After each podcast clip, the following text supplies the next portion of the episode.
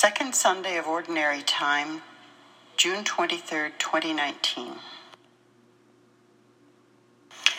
1 Kings 19, verses 1 to 15.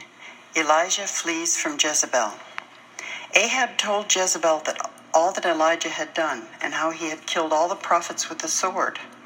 Then Jezebel sent a messenger to Elijah, saying, "So may the gods do to me, and more also, if I do not make your life like the life of one of them by this time tomorrow." Then he was afraid. He got up and fled for his life and came to Beersheba, which belongs to Judah. He left his servant there, but he himself went a day's journey into the wilderness and came and sat down under a solitary broom tree. He asked that he might die. "It is enough. Now, O Lord, take away my life, for I am no better than my ancestors." Then he lay down under the broom tree and fell asleep. Suddenly an angel touched him, and he said to him, "Get up and eat." He looked, and there at his head was a cake baked on hot stones and a jar of water. He ate and drank and lay down again. The angel of the Lord came a second time, touched him, and said, "Get up and eat, otherwise the journey will be too much for you." He got up and ate and drank. Then he went in the strength of that food 40 days and 40 nights to Horeb, the mount of God. At that place he came to a cave and spent the night there. Then the word of the Lord came to him, saying, "What are you doing here, Elijah?" He answered, "I have been very zealous for the Lord, the God of hosts, for the Israelites have forsaken your covenant, thrown down your altars, and killed your prophets with the sword. I alone am left, and they are seeking my life to take it away." He said, "Go out and stand on the mountain before the Lord, for the Lord is about to pass by." Now there was a great wind, so strong that it was splitting the mountains and breaking rocks in pieces before the Lord. But the Lord was not in the wind. And after the wind, an earthquake, but the Lord was not in the earthquake. And after the earthquake, a fire, but the Lord was not in the fire. And after the fire, a sound of sheer silence.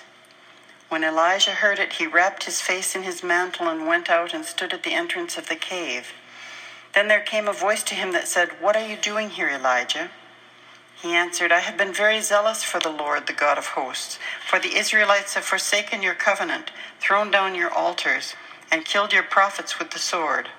I alone am left, and they are seeking my life to take it away." Then the Lord said to him, "Go, return on your way to the wilderness of Damascus. When you arrive, you shall anoint Hazael as king over Aram." Psalm 42. As a deer longs for flowing streams, so my soul longs for you, O God. My soul thirsts for God, for the living God. When shall I come and behold the face of God? My tears have been my food day and night, while people say to me continually, "Where is your God?" These things I remember as I pour out my soul, how I went with the throng and led them in procession to the house of God, with glad shouts and songs of thanksgiving, a multitude keeping festival. Why are you cast down, O my soul, and why are you disquieted within me? Hope in God, for I shall again praise him, my help and my God.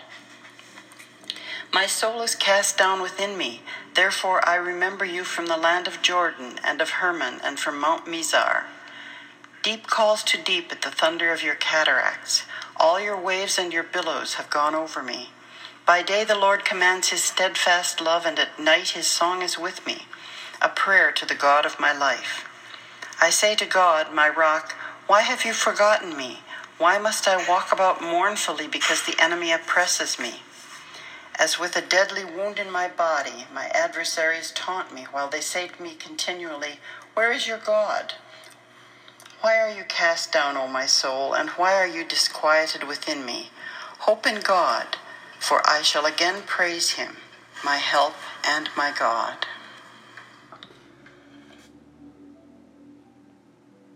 Psalm 43. Vindicate me, O God, and defend my cause against an ungodly people. From those who are deceitful and unjust, deliver me. For you are the God in whom I take refuge. Why have you cast me off? Why must I walk about mournfully because of the oppression of the enemy? O send out your light and your truth. Let them lead me. Let them bring me to your holy hill and to your dwelling. Then I will go to the altar of God, to God my exceeding joy, and I will praise you with the harp, O God, my God. Why are you cast down, O my soul, and why are you disquieted within me? Hope in God, for I shall again praise him, my help and my God.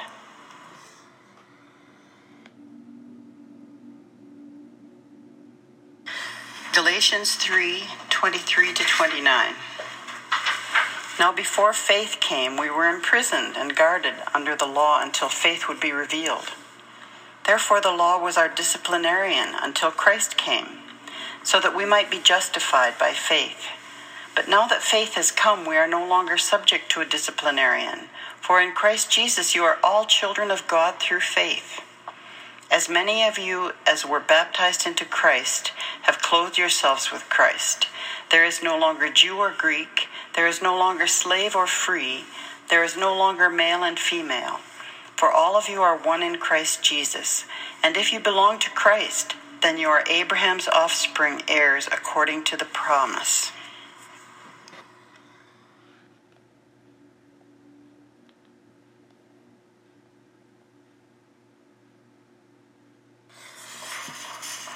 Luke 8:26-39. Then they arrived at the country of the Gerasenes, which is opposite Galilee. As he stepped out on land, a man of the city who had demons met him. For a long time he had worn no clothes, and he did not live in a house, but in the tombs. When he saw Jesus, he fell down before him and shouted at the top of his voice, "What have you to do with me, Jesus, Son of the Most High God? I beg you, do not torment me." For Jesus had commanded the unclean spirit to come out of the man. For many times it had seized him. He was kept under guard and bound with chains and shackles, but he would break the bonds and be driven by the demon into the wilds. Jesus then asked him, "What is your name?" He said, "Legion," for many demons had entered him. They begged him not to order them to go back into the abyss. Now there on the hillside a large herd of swine was feeding, and the demons begged Jesus to let them enter these. So he gave them permission. Then the demons came out of the man and entered the swine, and the herd rushed down the steep bank into the lake and was drowned. When the swineherds saw what had happened, they ran off and told it in the city and in the country. Then people came out to see what had happened, and when they came to Jesus, they found the man from whom the demons had gone, sitting at the feet of Jesus, clothed and in his right mind, and they were afraid. Those who had seen it told them how the one who had been possessed by demons had been healed. Then all the people of the surrounding country of the Gerasenes asked Jesus to leave them, for they were seized with great fear. So he got into the boat and returned. The man from whom the demons had gone begged that he might be with him, but Jesus sent him away, saying, "Return to your home and declare how much God has done for you." So he went away proclaiming throughout the city how much Jesus had done for him.